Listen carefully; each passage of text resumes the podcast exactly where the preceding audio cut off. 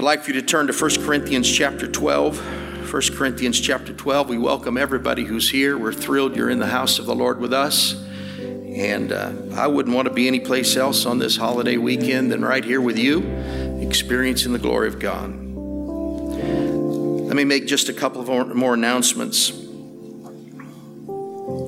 Uh, we want to welcome into our congregation Brother Rick and Sister Linda Williams to HVC.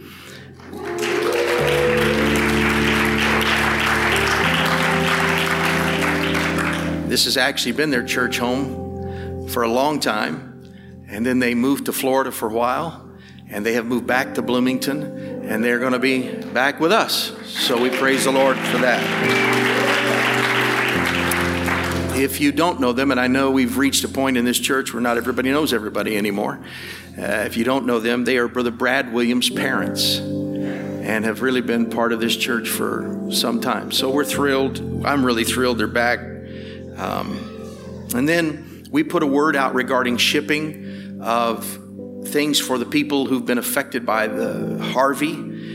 And we need those things. If you're intending to contribute, we need those things here at the church by Tuesday because we are shipping them out via truck on Tuesday. So if you could have them to us by noon on Tuesday, we have to get them to another location to be uh, shipped by truck.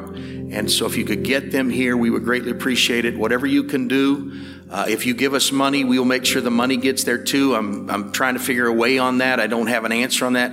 Uh, you, you got to be careful with this stuff because it gets really crazy um, about who's handling the money and, and, and who's doing what with the money. And, and so I'm pretty cautious and try to be aware of what's going on. So if you want to contribute, make sure you identify it as that. Uh, but if you want to bring actual items, which is my recommendation, we will get those items down to those who are hurting in Texas and Louisiana. And then the president has called today a national day of prayer for those who've been affected by Harvey in Texas and Louisiana. And so I'm asking you to spend some time today, if you would, praying over that need. If you haven't already, I was uh, this morning awakened early and my heart was burdened about it, and I was praying for the need. Uh, if you see any video at all, it's it's horrific. It's going to be a long time before those people get out of that mess. I have preacher friends who are showing me videos of some of their saints' homes. It's horrific. It's horrific. Uh, you think, you know, I'm, I'm not a builder, but I can think. Think of all the water that's been standing, think of all the mold potential sheetrock. I have a friend who said, Man, send sheetrock. He said, Because we'll be sold out here in no time and they will raise the price like you cannot believe. He said, If you can, ship sheetrock to us. We don't think, if you've never been there, you don't think about those things. But those are the real practical needs that are going on in our world. So may the God of grace help us and may you pray the Lord give us wisdom and give all of those who are participating in it with wisdom to get Houston back on its feet and, and again. First Corinthians, I don't intend to preach very long today um, by the help of the Lord. Just want to tell you a story. First a story out of the Bible. First Corinthians chapter 12. First Corinthians 12, 14, not just any old story. I'm almost afraid to use the word story anymore because that's got connotation too. I'm going to tell, I'm going to tell you about an event that happened. Really did happen. Now you're going to know this when Every everybody who's been to Sunday school is going to know this story. If you've been to a Christian Sunday school, if you haven't, this will be new to you. But it's just an old familiar story, and I just want to drop something in your heart to consider quickly. 1 Corinthians 12, and we're going to read long, 14 through 26. For the body does not consist of one member, but of many. If the foot should say, Because I'm not a hand, I don't belong to the body, that would not make it any less a part of the body. I want to I want to commentate as we go through. Just because you say you aren't doesn't mean you aren't. Well, I don't feel part of that. Doesn't mean you aren't. I can tell you when I'm in a moment of gout flare up, and thanks be to Jesus, I'm a year now without any kind of flare up. Thanks be to the Lord. It was this time last year I was struggling tremendously, but the Lord's good. Uh, yes, amen. I believe that. But I can tell you the rest of my body hates those parts that are hurting. I'd like to. There are moments of which, which I wish I could cut them off, but they're still part of the body. Okay, moving on. And if the ear should say, Because I'm not an eye, I don't belong to the body, that would not make it any less a part of the body. If the whole body were an eye, where would be the sense of hearing? If the whole body were an ear, where would be the sense of smell? But as it is, God arranged the members in the body, each one of them as He chose. If all were a single member, where would the body be? As it is, there are many parts, yet one body. The eye cannot say to the hand, I have no need of you, nor again the head to the feet, I have no need of you. On the contrary, the parts of the body that seem to be weaker are indispensable. And on those parts of the body that we think less honorable, we bestow the greater honor. And our unpresentable parts are treated with greater modesty, which our more presentable parts do not require. You got to cover some things up. It's good to cover some things up while we present the stuff that we've all agreed is more presentable. But God has so composed the body, giving greater honor to the part that lacked it, that there may be no division in the body, but that the members may have the same care for one another. If one member suffers, all suffer together. If one member is honored, all rejoice together. And finally, my last text to just throw in is Romans, not throw in, but consider Romans 12 15. Rejoice with those who rejoice, and weep with those who weep. And I want to speak to you this morning, just, just I don't even know if it's a title, but a thought. You matter, and you're affecting somebody. And it only takes one of us to turn the whole thing around. You matter, you're affecting somebody. And it only takes one of us to turn the whole thing around. If you're pointing your finger at anybody, blaming them that we're not where we ought to be, stop. We're all one body.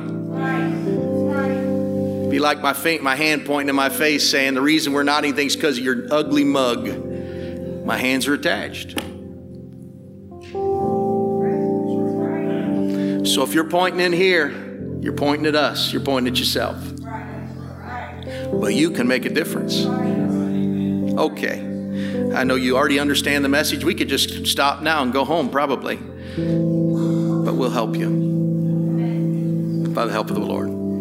Would you put your Bibles down and lift your hands toward the Lord and would you ask Him to speak to your heart this morning by His power and grace? Lord, you're good, wonderful in all of your way. My heart rejoices in the majesty of your kingdom. And I take delight, Lord, that you've called us from darkness to light. May our eyes be continually in the light and our back be to the darkness that seeks to tread upon our path. May we walk in the glory of your Spirit as your radiance shines through us to affect our history. For your blood has covered our past, and we delight in your glory and power and majesty, and we give you praise in Jesus' holy name. And everybody said, Praise the Lord. Say it again like you mean it. Praise the Lord that's good. That's good. Turn around to two or three people, shake their hand, and say, Praise the Lord.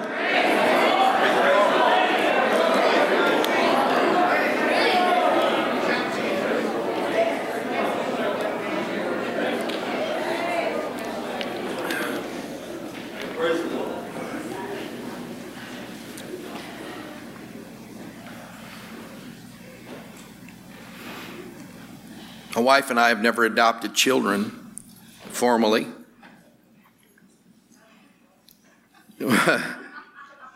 Not your fault. Yeah, I know. Though we have many children who we have been parents to beyond our own children. But one of the things that I have had opportunity to deal with those who do adopt and have adopted, and I guess our story isn't finished yet, so I dare not put us in one place or the other, is that when you bring a new child into your home, it affects your home. This is the counsel I always give to those who are considering adoption. I prayerfully speak to them regarding how will this affect your existing home. Because it will. It will.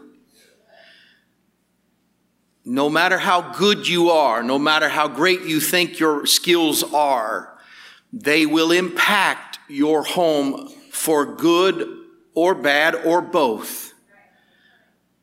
Because we all bring that kind of baggage with us. And so it is in the church. When God saves someone or brings someone to this body, we prayerfully consider those things because they affect the church.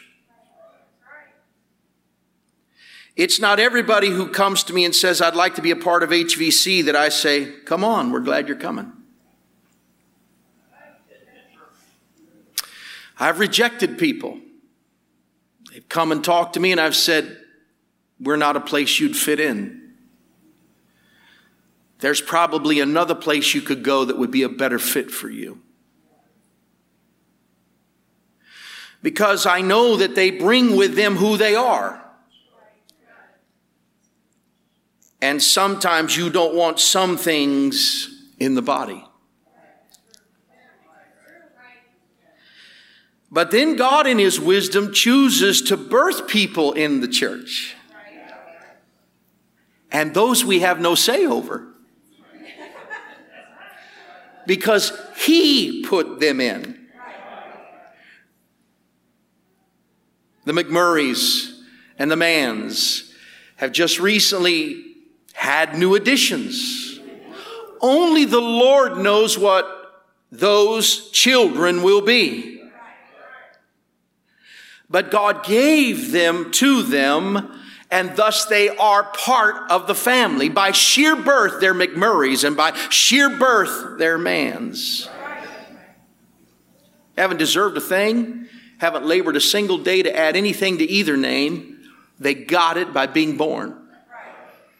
But because they were born into those families, they get the benefits of those families.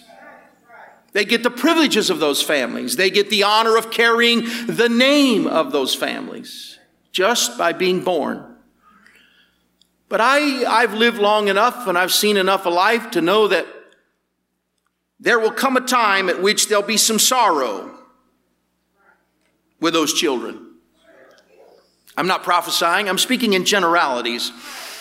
Every child brings joy, but there are moments I got something in my mouth. I cannot get it out. Goodness gracious, about to drive me crazy. Hard to preach and be uh, dealing with something running all over your mouth.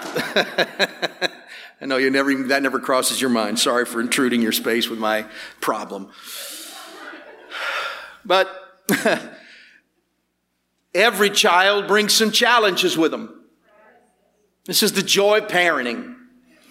He's learning to walk with them through those times and, and watch them mature and grow up.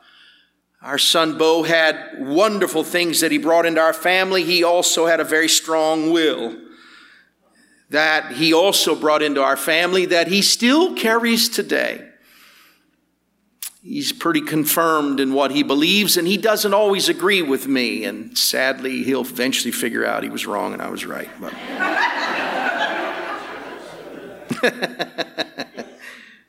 our daughter Deandra, what a joy. She brought into our home. We thrilled with her and enjoyed raising her, but she also had her ways about her that we had to deal with. And then there's Danae. I don't know where she's at, where she's sitting at. She's hiding from me. Back row, see how it is? Should be on the front row. But Danae came into the world to rule the home. and I'm telling you, she ruled her brother and sister quite well. And she probably uh, affected me to some degree. because I've become old and weak and not as much of a fighter as I used to be. Nevertheless, They were ours because God gave them to us. They ever shall be ours. Should we die and the Lord not take us from this world by rapture, they will still identify us as their parents. My children have been cursed with the king's smile, and so my daughter at, at Deandra goes to certain events that are related with the organization we're a part of. And I'm nowhere in the vicinity, but they will walk up there and say, You're a king, aren't you? yes, yes, yes.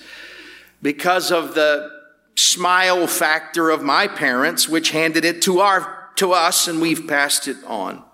I hope I'm not boring you with this today. I, I'm trying to get into your heart and understanding that there are times at which in the body of Christ we don't, we're not always lovely.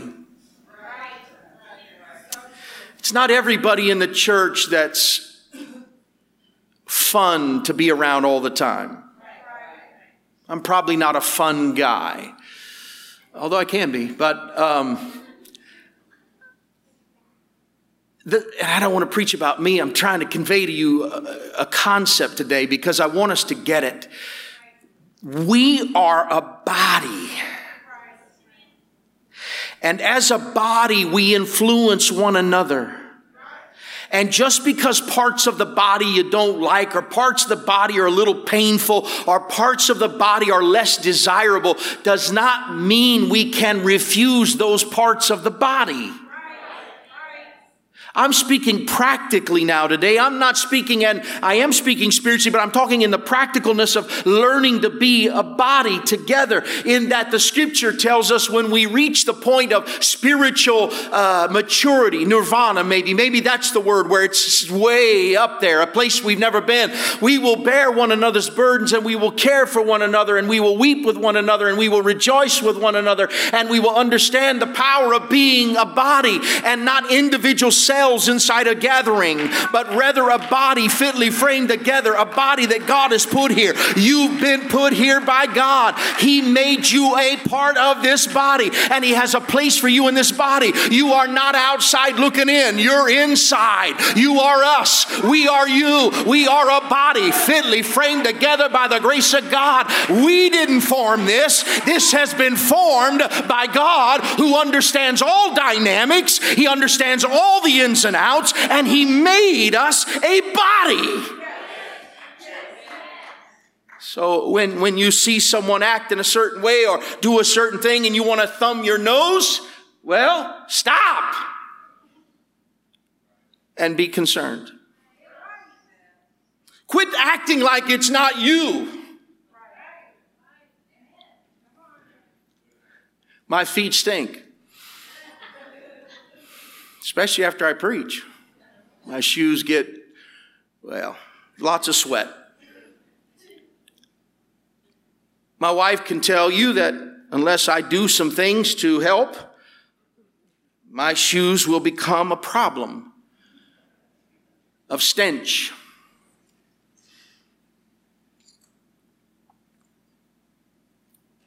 And yet I'm thankful for my stinky feet.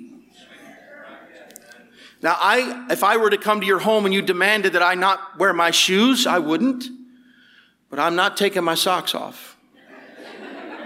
now, I have nice toes. My feet are beautiful.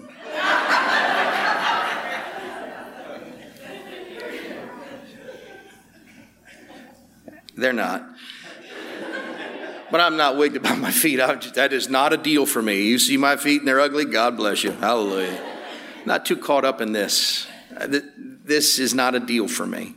I don't want to be ashamed, but I'm not too caught up in looking whatever. But just because my stink is a problem for you does not mean I want to cut my feet off.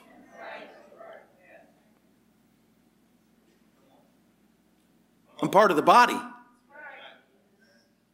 It's part of my body. And no matter how much my nose screams, no matter how much my nose says, gag, gross, get rid of the feet. The head says, glad for the feet. The head, which processes the sensors from the nose, says they may stink, but we're glad they're there. Poet John Donne, who lived in the 15 and 1600s, late 1500s, early 1600s, he penned this famous poem. No man is an island, entire of itself. Every man is a piece of the continent, a part of the main. If a cloud be washed away by the sea, Europe is the less, as well as if a proprietary were, as well as if a manner, as if a manner of thy friends or all of, of thine own were. Any man's death diminishes me because I'm involved in mankind and therefore never sin to know for whom the bell tolls. It tolls for thee. When you're in pain, I hurt. When you're rejoicing, I rejoice. When I know about it, my heart rejoices with you, even if you're a pain, because you're part of the body. I do not wish ill will on the body. I want the, I want the body to do well because I'm connected to it. I want the body to succeed. I want the body to thrive. I want the body to go, excel and go and do the work of God and do the purpose of God. I want the body to be healthy. I want the body to be whole. I want the body to be complete. I want the body to do what the body is supposed to do because I'm part of the body. So when you become critical of the body, shame on you. You're criticizing yourself. When you condemn the body, you're condemning yourself. Rather, let our hearts be full of joy. Let our hearts be full of the thrill of knowing I've been made part of this body. When one does well, we all do well. When one is in sorrow, we all grieve and weep with the one in sorrow because we are a body fitly framed together by the wisdom and counsel of God. He placed you where He wanted you, not what your choice is, but His choice. Too many of us in Bloomington, and I'm going to address it, might as well. Too many of us in Bloomington think we have a choice where we want to go. Be careful. You may move yourself right out of the body of Christ because God has put you in a place. God has planted you. The scripture says that we are trees, the planting of the Lord. Too many of us are self planted. Thus, we feel we can repot. And you're nothing but a pot. You have the potential of destroying your part of the body of Christ. Can you imagine if my hand decided it likes my wife better than me? I know I'm ridiculous, but follow me. This is how ridiculous it is. We're joining her. Really? Now, we have a thing called transplants. That are good for the body. there are times at which the body needs some new parts. And God puts those parts in, He replaces. We watch it happen. We, I stand back in awe, at times weeping and at times rejoicing, all in the same moment. Because God can transplant. And He does. He will. But immediately upon the transplantation, you are now part. Now, in, in, in, our world, because we have yet to perfect the science, you still must take heavy dosages of drugs to keep your body from rejecting the transplant. I want to tell you in the body of Christ that is not the case. No drugs needed. If He transplanted someone into the body, He has the power to make it accessible and capable to function within the well connected body because God does the surgery well. When He pulls out, He puts in what is needful and He does it well. You're part of the body. So often we live as Christians in, in, in the concept and idea that we live to ourselves and I am not important. Nobody at that church listens to my opinion and nobody at that church cares what I think. Well, we may not, but you're affecting us.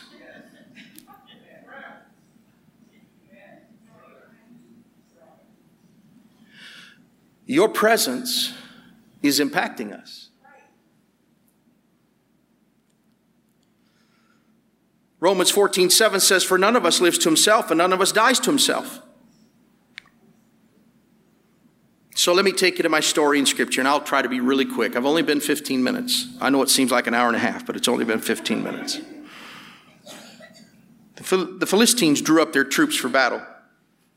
They deployed him at Socoh in Judah and set up camp between Socoh and Azekah at Ephes Dammim. Saul and the Israelites came together, camped at Oak Valley, and spread out their troops in battle readiness for the Philistines. The Philistines were on one hill, the Israelites on the opposing hill, with a valley between them. There are two huge characters in this story that all of us know about because it's long left the Christian world and become part of the culture. We meet the first one of these characters now in verse 4. A giant, nearly 10 feet tall, stepped out from the Philistine line into the open. Goliath from Gath. He had a bronze helmet on his head and was dressed in armor. 126 pounds of armor. His armor was 126 pounds. Wow. Some of you can't even lift 126 pounds. He wore bronze shin guards and carried a bronze sword. His spear was like a fence rail. The spear tip alone weighed 15 pounds. His shield bearer walked ahead of him. What a man. Whoa. If you'd seen this guy traveling across your way, you'd have had your mouth agape and you'd been saying, Whoa, what a dude. The armor alone would have been quite magnificent on such a giant of a man. Verse 8 of chapter 17 says Goliath stood there and he called out to the Israelite troops, Why bother using your whole army? Am I not a Philistine enough for you? And you're all committed to Saul, aren't you? So pick your best fighter and pit him against me. If he gets the upper hand and kills me, the Philistines will all become your slaves. But if I get the upper hand and kill him, you'll all become our slaves and serve us. I want to stress to the church we're in a life or death battle here. The souls of men are affected by this body. How this body reacts and responds to the voice of God is a life or death situation. And, and you can remove yourself. You can act like it's not part of you, but I'm telling you, you're part of the body. And how we react and what we do is affecting the souls of men. And you must keep in your heart and spirit continually. What I do today may affect the future of somebody. What I do today may forever change the destiny of lives that are in front of me. I must choose today to be a part of the body that is a healthy participant and contributor to the body of Christ so that when the story is over and done, I will have brought men to God. I will have encouraged men and not caused men to lose their way. This is the challenge of, of, of Saul. He, I know we don't get this because we don't fight these kind of battles, but this is what's going on. Saul is saying, Send your best man. We're going to kick his hind end. And when we're done, we're going to own you. You and your children are going to be our slaves forever. This was life and death.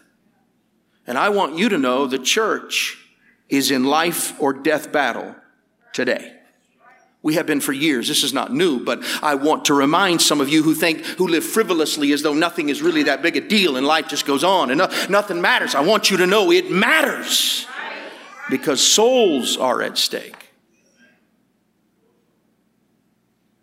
And so he says, I challenge the troops of Israel this day, give me a man, let us fight it out together. Now that seems reasonable. Let's save as many lives as we can. Let's have one guy kill another and win this battle. This fledgling country and volunteer army responded to this challenge with, with a wimpy response. When Saul and his troops heard the Philistines' challenge, they were terrified. And, then, and the message Bible says they lost all hope. Oh, God, help us. We're a body for the saving of this city and community. Let us not lose hope. Let us not lose hope. No matter how beat up the body may be, no matter how decrepit the body may become, let us not lose hope. That's on you. Let us not lose hope. I'm not the hope giver. I'm not the one who puts hope in your life. Hope comes from God, but you got to keep your relationship with God so that hope is not lost as we battle and fight and war for the souls of men. There are moments in this battle when you can see hopelessness on the horizon. It's in those moments of hopelessness that you must stop and say, I choose hope. I choose to believe. I refuse to let all of this uh, uh, that is coming against the body uh, uh, cause me to lose hope. My eyes are fixed upon the one who is able to lead us to victory, and I will not back down from hope in him. Israel lost hope. Israel went to their tents. Israel gave up and said, Nobody can fight the guy. The biggest dude we have is our king, and he's not willing to go fight, and I'm not sure we want him to. What an army and what a leader. Saul and, and, and all of Israel, scared to death.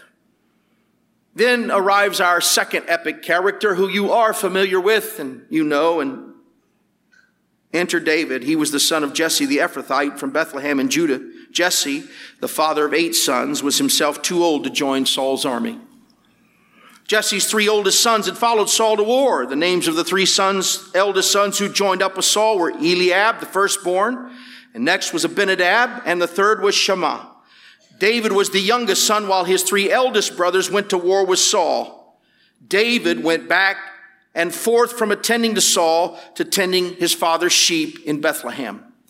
It's intriguing. We don't talk too much about the brothers who didn't go, but I'm assuming the brothers who didn't go maintained dad's house and kept things going. So it's, it's a little, it's a little crazy when, uh, David's eldest brother says, You shameful boy, how come you came up here and left the sheep alone? There were brothers to take care of things. But here enters this young man, David. He is a young man, and I don't think youth is necessary to do the work of God. I do think he will use anything and everybody who's willing to be used by God. Do not disqualify yourself because you're too old. Don't disqualify yourself because you're middle aged, and certainly don't disqualify yourself because you're old. You are able to do what God has called you to because you're part of the body. And if you're part of the body, your strength comes from the body, and you're able to do everything that God wants you to do if you stay connected to the body. This hero doesn't sound like much of a hero. He's a sheep keeper. He's not a warrior, he hasn't been trained in war. He knows how to kill, but his killing has been animals for the preservation and keeping of his father's sheep. David hears about the challenge that's gone forth from, from the Philistine giant, Goliath. He sees the fear of all of his fellow Israelites. He sees them trembling in their tents. It disturbs him. This is what blows my mind is it took an outsider to walk in and say, man, something's not right. Nobody in the camp was willing to look, stand up and say, you know what? We're not supposed to be scared. From the king down, everybody is hopeless. From the king down, everybody's hidden in tents. From the king down, everybody's just hanging out. Don't know what to do. Don't know who's going to win. Don't know who's going to lose. We're just hanging out but we sure ain't going to fight. What a hopeless shame. And it takes a kid who's not trained, a kid who's a, not a professional observer. It takes a kid to walk on the scene who doesn't know the ins and outs of war to walk in and say, We got problems here. You guys shouldn't be this way. What's wrong with you? He finds out the answer. Well, he, he inquires about what they'll give him. I don't know why he did this, but he did. He finds out what they're going to give him if he defeats the giant. And he gets the answer. His, uh, his inquiries have caught the attention of the king of Israel, Saul. And so Saul calls him to come and talk to him. And here's the dialogue between two men a young man and a man skilled in war, supposedly. The things David was saying were picked up and reported to Saul, and Saul sent for him. Master, said David, don't give up hope. I'm ready to go and fight this Philistine. Doesn't, I wish, I wish I could paint you, I wish as an artist I could paint you a picture. You got an old king sitting on a throne, crown on his head. He's scared to death, hopeless. And you got a young man, late teens, maybe early 20s, comes walking up to him and says, Man, don't lose hope.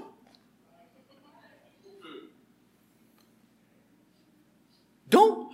Sometimes our experience can be our worst enemy. Sometimes all of our knowledge can become the deterrent to hope. Well, I've seen this play out before.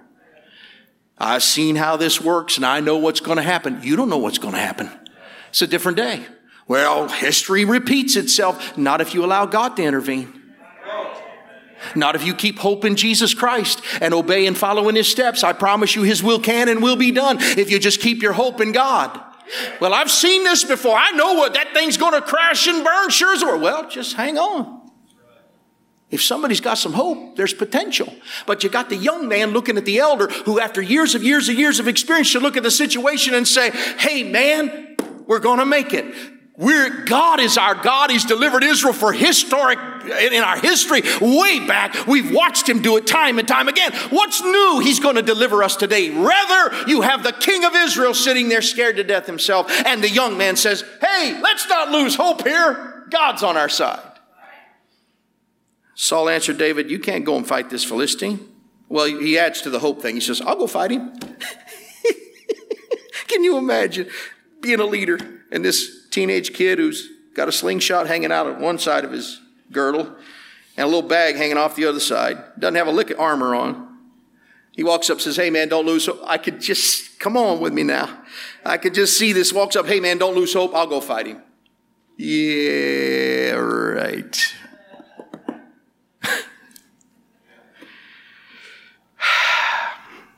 Saul answered David, You can't go fight this Philistine. You're too young and inexperienced. I want you to hear from Andrew King today. You're not too young and you're not too inexperienced. And if you are inexperienced, you're going to get some. So get out there and let's go to fight. The only way to get some is to do it. You're going to make mistakes. Yeah, you're going to get cut. You're going to get hurt. Yeah, it happens. It'll help your ministry. And he's been on this fighting business since before you were born, Saul says. David said, I've been a shepherd tending sheep for my father. Whenever a lion or a bear came and took a lamb from the flock, I go get after it. I knock it down and rescue the lamb. If it turned on me, I'd grab it by the throat, wring its neck, and kill it. This is such a young man. But he's a young man who feels concerned about the body. It's a young man who cares what's happening to the people he loves. He may not have had the greatest wisdom in the moment, but he just cares. He, he's just concerned. He, he doesn't want the body to be slaves to the Philistines. He doesn't want the children of Israel to go down. This man's shaming his God and he's shaming his people, and it's embarrassing to David. And he's sick and tired of this and he wants to whoop their hide. He may not be smart, he may not know how to do it, but he's got the energy that says, let's just go kill them, wring their neck and kill them. Lion or bear, made no difference. I killed it. And I'll do that same, I'll do the same to this Philistine pig who's ta- uh, ta- uh, taunting the troops of, of God who is alive. And I can just see the elder. Oh boy, we got one of these. Got a lot of zeal and no wisdom. Sometimes we need some folks with a lot of zeal, no wisdom. We need their dumb head to go fight. Some of you too smart for your own good. Some of you so smart, you're letting the enemy destroy your life. Some of you so biblical smart, you're spiritually stupid. You don't know we've been called to a fight. You're sitting here reading your Bible when you need to get on your knees and throw the Bible in the midst of your prayer and begin to battle in the Holy Ghost and come against some things and quit being super, super biblical. How about being super spiritual? Some of the best battles I've ever won in the Spirit have been when I was the dumbest I've ever been. God who delivered me from the teeth of the lion and the claws of the bear will deliver me from the Philistines, Saul said. So go and God help you. So David took his shepherd's staff, he took his shepherd's pack, and he found his way to a brook and he took five stones out of the brook. I don't know why he picked five. Man, people have put all kinds of things on that five stone business. Some have even built churches on five stones, whatever.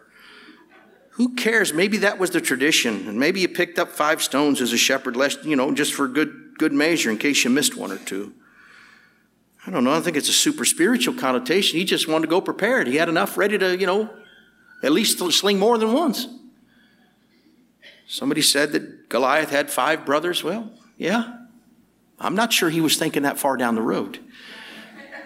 This is the kid that just said, Hey, man, I just killed a lion bear, wrung their neck, killed him, and this guy's standing up against my God. I'll go down there and kick him. I'll take him out. He's not a real bright guy yet. He'll get there. Verse 41 As the Philistine paced back and forth, the shield bearer in front of him, he noticed David, and he took one look down on him and sneered. A mere youngster, apple cheeked and peach fuzzed. Man, I like that.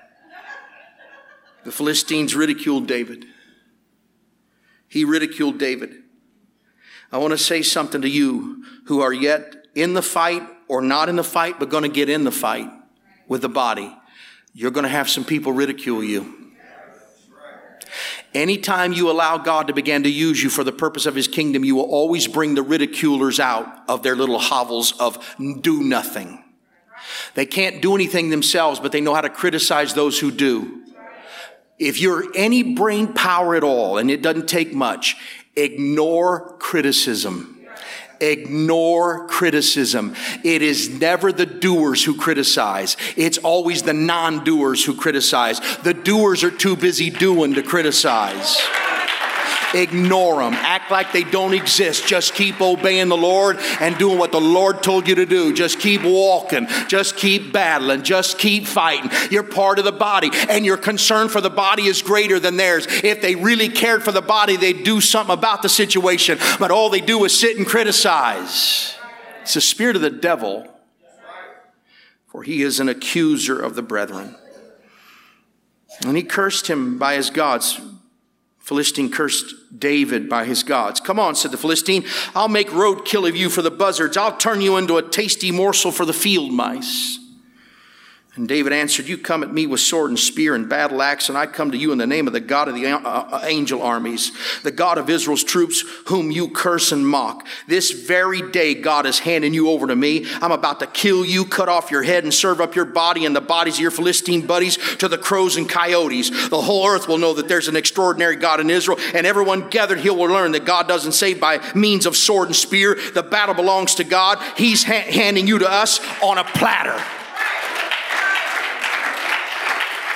Oh God, give us the spirit of a David. Oh God, give men and women in this church the spirit of a David. Men and women who can prophetically speak what the Lord's already put in your spirit. Listen, we got people rising up the, against the things of God. You need to look it in the face and speak what God has spoken to your heart. You need to act in faith, but you need to speak in faith because if you speak in faith, you'll back up your speaking with your action. You need to speak what God has spoken to you and obey what the Lord told you to do. Do not be intimidated. Do not be afraid. Don't let men seek to keep you from doing what God's called you to. We're in a spiritual fight. Win this battle, for God is on our side. We are on God's side. And the war we're fighting is for the souls of men and for the salvation, not only of our own, but those He will add to the body and make part of us. Fight the fight. You can win because God is with you.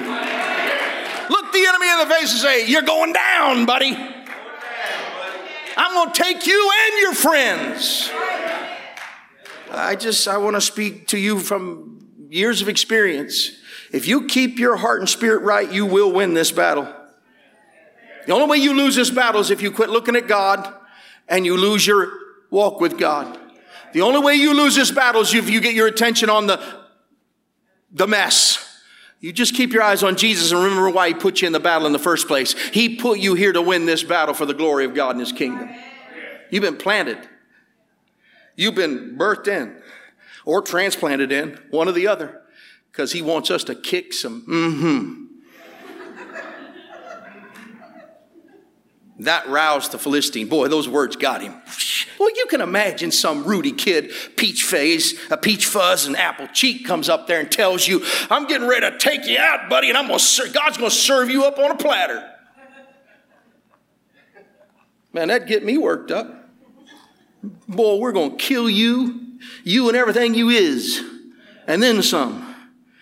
That roused the Philistine. He started toward David, and David took off from the front line running toward the Philistine. I don't know if that Philistine had intimidated people for so long, and, and this is this is in the spirit world too. Listen, spirit worlds intimidate for so many years that they think they can intimidate anybody. And then somebody comes along who's stupid but in the Holy Ghost, and they look at him and say, You ain't moving us. Jack, you don't know who you're messing with. You're messing with God.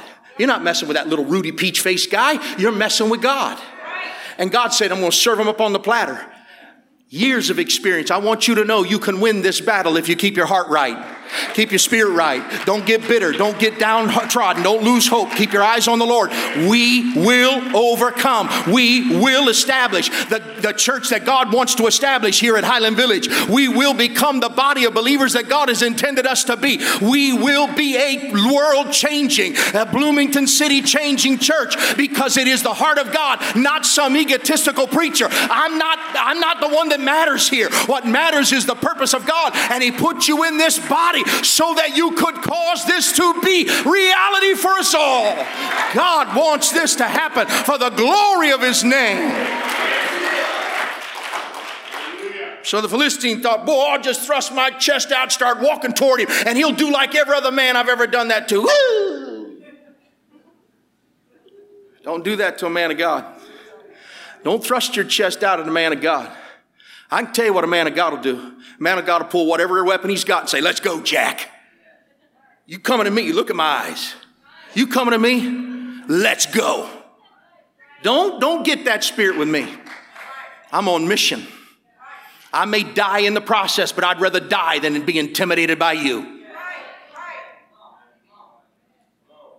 So, instead of cowering down, David starts running right at him. He said, If you're going to walk, I'm going to run. Runs right at the giant. That probably shocked the giant. Rarely had he had a man run to him. David reached into his pocket for a stone and slung it. He hit the Philistine hard in the forehead, embedded the stone deeply. That takes a serious throw. He didn't just hit him and the stone uh, ricocheted off, the stone got buried in the man's forehead. The Philistine crashed face down in the dirt. Oh, I can't wait till the giant falls down. We might do a little dancing around here, but I can't wait till the giant falls down. I can't wait till that spirit of intimidation, that spirit that is sought to keep us back from the purpose of God, finally falls on its face in this body of believers because it's going to happen. It is the will of God that it happen, and God will bring it to pass. If we will continue as a body to fight the good fight of faith, there is victory over this spirit, and it shall be mine. The old song says, Victory, victory shall be mine. If I hold my peace and let the Lord fight my battle, then victory, victory shall be mine. You hold your peace, you just fight when the Lord tells you to fight, and victory is ours. We will overcome, we will sustain the purpose of the Lord, for it is the will and desire of the heart of God. When he falls face down in the dirt, we will shout and dance, but don't dance too early. That's how David beat the Philistines with a sling and a stone. He hit him and killed him. No sword for David. He didn't even use conventional warfare. And that's the intimidating force sometimes. People, the, the, even our peers will try to tell us to do it the way they've done it. I'm going to tell you, don't you dare do it the way they've done it. You need to do it the way the Lord's telling you to do it. You need to stay on your face before God and say, Lord, how do you want me to do it? And that's how we'll win this victory. Not all the schemes and programs and plans that everybody in the world tells you, this is the way you build churches. This is the way you build. Shut up. I've been talking to Jesus and I'm just obeying the Lord because he is the church builder. He said if he doesn't build it, we're laboring in vain anyway. We got a lot of vain building going on. What a marvelous takedown. What a marvelous takedown David did. That was, you got to know, as soon as Goliath went tumbling down, there's guys up in the tents of Israel going, Holy smokes, Batman. Dude, did you just see that? Hey, Abinadab, your little brother, you see what your little brother just did? Dude! Man, there's happiness, there's joy, there's wonder. There's like, whoa, who is this David dude? But he wasn't done. Verse 51 Then David ran up to the Philistine. He stood over him. I don't know what happened to the armor bearer. Somehow he disappears in this story. Maybe he was scared one of those stones was coming for him and he's out of here. I don't know, but he vamooses. We don't ever see him again. David runs over to the Philistine. He stood over him. He pulled out the giant sword from its sheath. That was weightlifting by itself. Come on. This was not an easy, It had been better to bring his brother's sword, but he pulls the sword of his own enemy. Oh, Jesus, help us to recognize that when he's done with his story, we'll take the, we'll take the, the spirits that have intimidated out with their own weapons. Their own weapons. They'll be destroyed by the thing they used against us. It'll come against them and to be their defeat. We may knock them down, but their own weaponry will become the thing that destroys their life and they will no longer live because the word and will of God has come for such an hour as this. We've got to hold fast. We've got to not be afraid. Be full of hope. Be full of confidence in the God we serve and victory, victory shall be ours. Hallelujah. Hallelujah. It's coming, it's coming, it's coming, it's coming. Don't lose hope. You just hope in God and obey what the Lord says and look your giant in the face and rebuke them in Jesus' name. Use the word of God against them. And when they fall, they'll fall because of their own weapons. He pulled the sheath from the giant's, uh, the sword from the giant's sheath. He finished the job by cutting off his head. Don't quit till their head's gone. Don't stop just because they fall over. Well, isn't that beautiful? I saw them really get, you know, get touched by the Lord. Oh no, they need to be dead. They'll rise up and they'll be madder than they were before if you don't finish them off. When the Philistines saw that their great champion was dead, they scattered, running for their lives. I've noticed this about life. And I got to hurry to finish. But I've noticed this about life. When you're in the battle, you have few friends. Part of the battle is being alone. It's intriguing that when you win, you got more friends than you ever thought you ever could have. I've been through this more times than I dare mention to you. But I've watched walking through alone, battling, struggling with situations, and everybody was trying to take me out. Everybody was out to get me. And then when victory came and the Lord began to bless the church and the church began to prosper as God had intended it to all along, people go, Hey, Brother King, how you doing? Would you, would you come over and tell our church how you guys have done this? Nope. Why? You wouldn't do it if I told you. Because it's hard work and you got to be willing to be shamed and looked down on and thought evil of and thought wicked of. And you got to be willing to just be an embarrassment. And, and you ain't got those kind of guts. So you don't want to know. I've never yet in all my ministry ever gone to a church and told them how we've won victory. Because they don't need to do it our way. They need to do it the way god wants them to win the victory. If they'd pray he'd tell them to they'd seek his face and earnestly fight against those things. We give in too easily, church. We allow spirits to just come in and take residence in our homes and in the church. We let them come in and take residence when that's not what God intended. Israel did this all the time. Israel went into a place and then they became partners with the wickedness of the place they dwelt in. That is not the will of God. Andrew King has no intention of joining the wickedness of the area. I intend by the grace of God to fight until I die or the Lord raptures his church out of this place. We will win by the grace of God. It is his purpose. It is his will. I don't intend to do anything else because I want to raise a church that glorifies Him. I want a body that magnifies God. I want a body that shows forth His praise. And men glorify God because of the body doing what the body's supposed to do. So the men of Israel and Judah, well, let me just finish that. I said, you know, you, you, you don't have any friends while you're in the battle. When you win the battle, and everybody's your buddy. I've also learned that when guys who are, have lots of buddies lose, they lose all those buddies. Don't put too much weight in buddies. Put your weight in the body. Remember what the body is. It's one of the beautiful reasons my wife and I are getting ready to do a marriage retreat for a church in a, in a particular place. And one of the things I've been considering is that the body, the scripture tells us they are one flesh.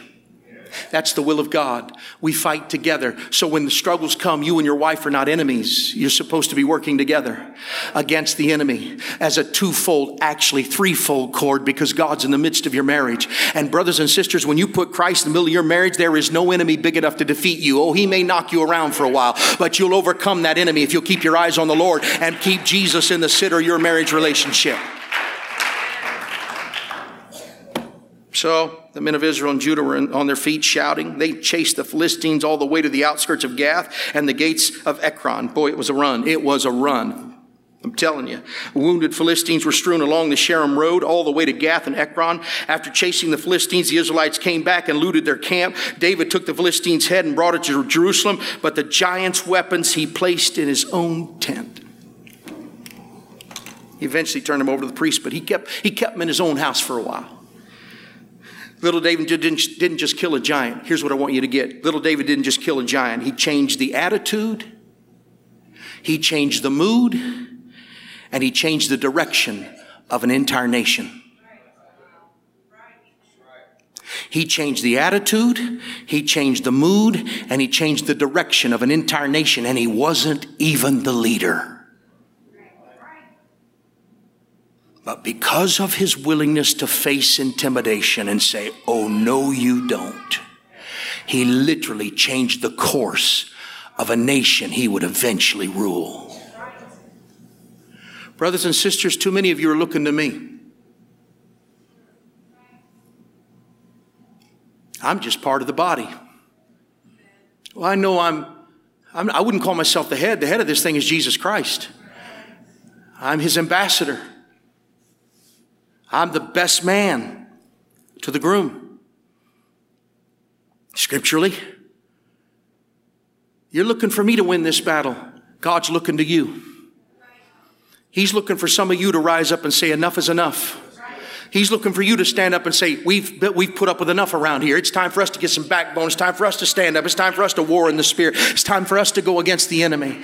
God's doing work right now among us. This message is simply re- putting in your ears what the Lord's trying to do among us and what He is at work among us doing. He's trying to put backbone in your spirit to fight the good fight and quit just coming to receive. You got to come to give. You got to come to war so that others might receive. You've got enough people. You've received plenty as children of God. He's got a people He has yet not born born into his kingdom, that he's waiting on us to fight the fight and, and face the intimidating forces of the hour so that many souls can be born again. But you must fight. I cannot win this battle. You must fight. You must war. It is the will of God for us to understand our place, understand our effect. You can change the mood of this church. You can change the direction of this church. You can change the outcomes of this church. It only takes one of you who has the power to influence, not because you're influential, but because because you have the ability to follow the Lord and do what He said and drive out some spirits that have ruled way too long in this city and in this church.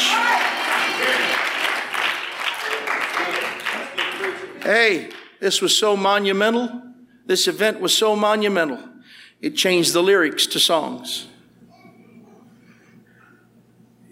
1 Samuel 18, the women poured out all of this, uh, out of all the villages of Israel, singing and dancing and welcoming King Saul with tambourines, festive songs and lutes. In playful fabric, the women sang, frolic, in playful frolic, the women sang, Saul killed the thousands, but David, ten thousands. He got written into songs. You never know. You never know what God may do with you. You remember the woman who Jesus ministered to, and she came and ministered to Jesus actually. And after she was done ministering to him, to him over a religious controversy at the table, Jesus acknowledged her and he said this of her. After she had ministered and washed his feet and poured ointment on, on him and all that, he said, Woman, what you've done today, you've anointed me, but what's beautiful is, is this story will be told everywhere. She was a nobody. She was a woman of the street. Let's be honest. Let's be, let's be modern day English. She was a hooker. That's what part of the religious discussion at the table was. If this man knew who she was, he wouldn't let her wash his feet. You religious punk. You don't realize what's going on here. And from that day until today, we declare her story Hey, we got any folks in this church? I'm not calling you hookers, but man, you're sinful. You don't have it all right. You don't do it all right. You got problems going on. You don't have to be perfect to win this battle. You just got to be surrendered. We're not looking for perfect people. We're looking for hopeful people who are filled with the Spirit and willing to fight against some stuff that's intimidated us for a long, long time. You have the power to influence this church. And I know I'm preaching to us today, and I felt led of the Lord, that's what He wanted me to do. All of our guests, we're thrilled you're here, but this is a message to Highland Village Church. You have the power to influence this church. In fact, I would go so far as to say you are. Just as all parts of my body affect the rest of my body, knowingly or unknowingly. If I wake up in the morning and I have an upset stomach, it affects my day. Can't even see my stomach, don't even know sometimes why it's upset. But it affects the rest of me. Even affects my time. It affects how often I have to make my way to the restroom. It affects all the things I can get done. All because the stomach decided today we're going to be a bad guy. You are affecting the body. How about be intentional with your effect? How about instead of being upset stomach, how about being an arm that can do some work for the glory of God? How about being a heart that can care? Influence. You can influence if you'll trust and believe in God. Influence us, influence others, influence yourself, influence everybody you come across to believe and trust in God. Don't speak doubt.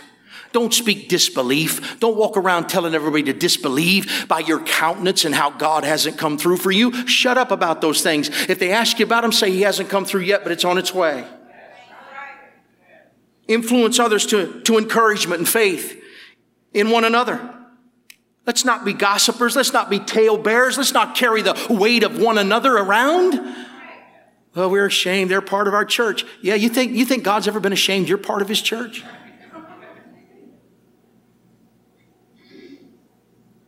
But he bought you and he filled you and he put you in, and now he's got to live with you. Everybody's got a story in this place. I know some of us have been around long enough, we've forgotten our own story. We've forgotten we weren't always good. We've forgotten we did some unethical, bad things in our history. There ain't no perfect ones in the house. Oh, we may dress up and cover it up better than some folks, but that's all it is a dress up and cover up. It's not really the deal. Influence everybody to love one another. Influence to demonstrate the behaviors of servants to each other. Quit expecting to be served. Learn to serve. Quit expecting everybody else to serve you. Serve others. That's, that's influence. That's influence. What are you doing to influence the atmosphere of HVC?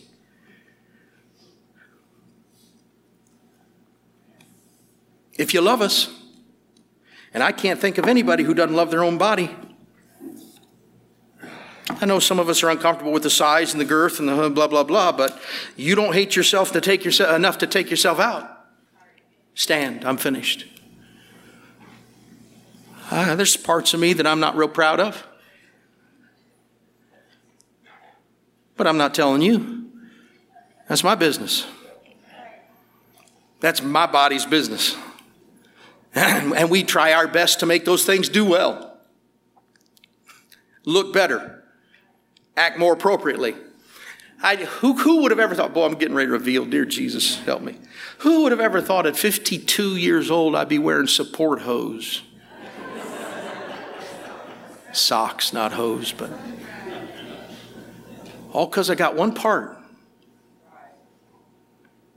Just doesn't want to cooperate. And it hurts my pride a little bit. I had one of the young men in our church come up to me recently. He came with his dad. He said, his dad said, My son wants to talk to you for a minute. I said, Great. And then he wouldn't talk to me. His dad says, I don't know why he won't talk to you. Here's what he wanted to tell you. He loves the, the colorful socks you wear. I said, Man, I got to tell you the truth, because he, he kind of wanted to know where he could get some for his size. I said, You're not going to get these. These are support socks. kind of hurt my pride just a little bit, you know, having to tell people I'm having to wear support socks. But I got an ankle that's not cooperative. So I'm doing everything I can to make it do its part. And I told you, but you're part of the body. I certainly wouldn't tell that uh, everywhere else. We're body. We're body. Our job is to encourage one another, love one another, strengthen one another, speak words of life to one another. Listen, we, we, we live in a little town, really, and, and everybody knows all the junk. Quit knowing the junk. If they call to tell you the junk, hang up. Say, you know what? That doesn't build me up, and I'm out to build up the body of Christ. I don't need to know the details of that. It's it's not business I need to know anything about, and I can't do anything about it anyway. So why should I even carry the burden of that? Let her go. Let it go. I just care about the body, man. I just care that the body make it. Man, we get up in the morning, we do all kinds of things, primping and properly doing what we got to do to make this thing look good for the world. Hey, the world's looking at us. What are you doing to make us look good? Or are you making us look bad? You have the power to influence. You have the power to influence. And here's what I really want you to understand you don't have the power to influence us to be mediocre, you have the power to influence us to be changed you can change this church. You can make us the kind of church God wants us to be if you'll simply be the man and woman of God that God has called you to be. And don't be intimidated, but be full of hope and walk in obedience to God. Here's what we're going to do today for conclusion of this service. Now, I know we have guests, and, and I do not expect you to participate in what I'm getting ready to do. This message is certainly for the body. But if this is your church home, if this is where God has planted you, and I'm thrilled He has, I'd like for you to come stand in this altar. If this is where God's put you, please come stand. And I want you to make one huge circle in this altar. One big circle. Just turn and face each other, an inside circle, facing inside to each other. Take hands with one another as you come and face into the middle of the altar. Day will come and we won't be able to do this, but we can still do it right now. And thank God for being holiday weekend, or we, we might not be able to do it even now.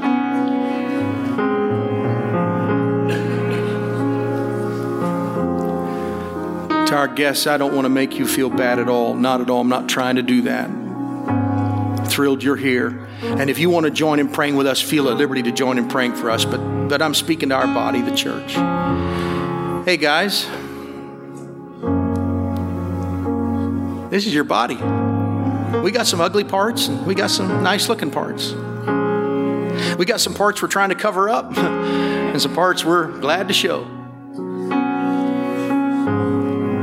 It's fun being a pastor. Well, that might be a little overstatement, but it, it, it's enjoyable being a pastor. You, you get to see the, the big picture sometimes, and you see how the church turns on some people at times. and you're like, why? you, you, you just like them. But moving on. This is your body. And can I tell you how God views this? Every one of you are beautiful in His eyes. Every one of you, He's covered with His blood. Every one of you, He has bought with his own sacrifice. And he put you in the body because he chose to put you in the body. Andrew King didn't bring you here. Nope. Jesus brought you here. Jesus brought you here. And sometimes it's uncomfortable being part of the body, but you're part of the body. I'm not ashamed of a single one of you. If I saw you in a restaurant or saw you in the mall or saw you at Walmart, you'll never see me at Walmart, but if I saw you at Walmart, I'd shake your hand, I'd hug your neck. I don't care what you look like or how, what you're doing. If you're drinking, I'd take you and say, Come on, let's go home. I love every one of you. I'm not ashamed of a single one of you. I hope you're not ashamed of me. But, brothers and sisters, we're a body. So, what I want us to do right now is you hold hands with one another, is I want you to pray that God would, if you don't feel part, that He'll make you feel a part but whether you feel a part or not, that He will join our hearts together and make us work together for the cause of Christ and His kingdom in this last hour. Would you pray right now together concerning that? Lord Jesus, we love you. Thank you for the church. Thank you for the body of believers, the called out ones who you've put as your body in the earth. I praise you for the abundant glory and grace of your provision to us. Thank you for salvation. Thank you for the work of grace and mercy in the church, the body. You're coming back for the body, and we rejoice that we are part somehow of the greater body of, of, of the church. And Lord, this particular part is yearning to do what we are called to do with efficiency, with intention, with purpose. God, spark a fire in the hearts of some who you've designated to lead us in change and designated to order us into the purpose and will of God. Spark a fire in them to recognize their calling, that they may do their part in bringing the church into its fullness by the grace and power of God. I thank you for every life. I worship you for every soul. I praise you that you've made them part of this body for the glory of your name. Bless their homes, bless their walk, bless them as they unite and are fitted together the framework of the glory of God. And may we be stronger than we've ever been as we understand that we are fitly framed together by your power and purposeful will in our lives. We glorify you we praise you for it in Jesus' name. Now, would you lift your hands uh, uh, by your own will? Would you lift your hands and thank God for the body that God has made you part of? I thank you, Jesus. I thank you, Jesus. I thank you, Jesus. I thank you, Jesus, for the body. I thank you for these particular members of the body who you have put in this body for all of our sake and that we may be blessings one to another by the grace and power of your presence. We glory and rejoice in you and we give you praise in Jesus' name. Jesus' name. Jesus' name. Mm, praise God, praise God, praise God. I thank you, Lord. I thank you, Lord. I thank you, Lord, for the body fitly framed, purposely put together by the glory of your grace. Fill us up with more. Add more to us as the body has need. Pour out of your spirit. Baptize many with the Holy Ghost and fire. We glory in you, Jesus, for what you're doing in us. We praise you in Jesus' name. Jesus' name. Praise God. There is a battle before us. Don't be afraid. It may be bigger, uglier, and more vicious than anything you've ever seen. Hey, remember, you've killed a few things historically. and who is this? Wring its neck, chop it off. Don't want anybody doing that physically. I'm talking about spiritually now. no, we wrestle spirits, not men. Spirits, not men. Spirits, not men. But we are in a real fight. This is not, these are not games we're playing. This is for, I'm not making anything up here. This is for real deal. In fact, I would declare to you that this is the real battle. The real battle's in the spirit world. And we will overcome by the power of His Spirit. Take a moment or two before you get out of here in your holiday celebration. I'm sorry I preached longer than I intended to. Take a moment. I know you got things to do. Get out of here and go do them, but would you just take a moment and love about four or five people and, hey, say something encouraging to them? Say something encouraging. Don't tell them a bummer story. Tell them something encouraging by the grace of God. Love one another and get out of here and have a great weekend in Jesus' name.